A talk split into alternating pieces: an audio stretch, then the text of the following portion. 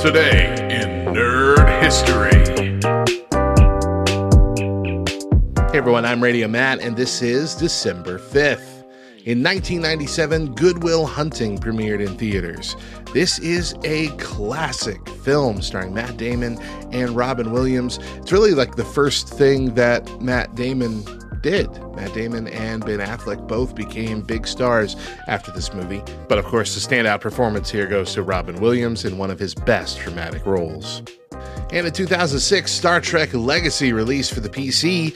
Legacy is a pretty big deal because it's the first and only Star Trek game that features the voice acting of all five actors that played captains in the main Star Trek series up to that point. If you want to learn more about today's entries, including some nerdy facts, visit lovethynerd.com slash nerd history.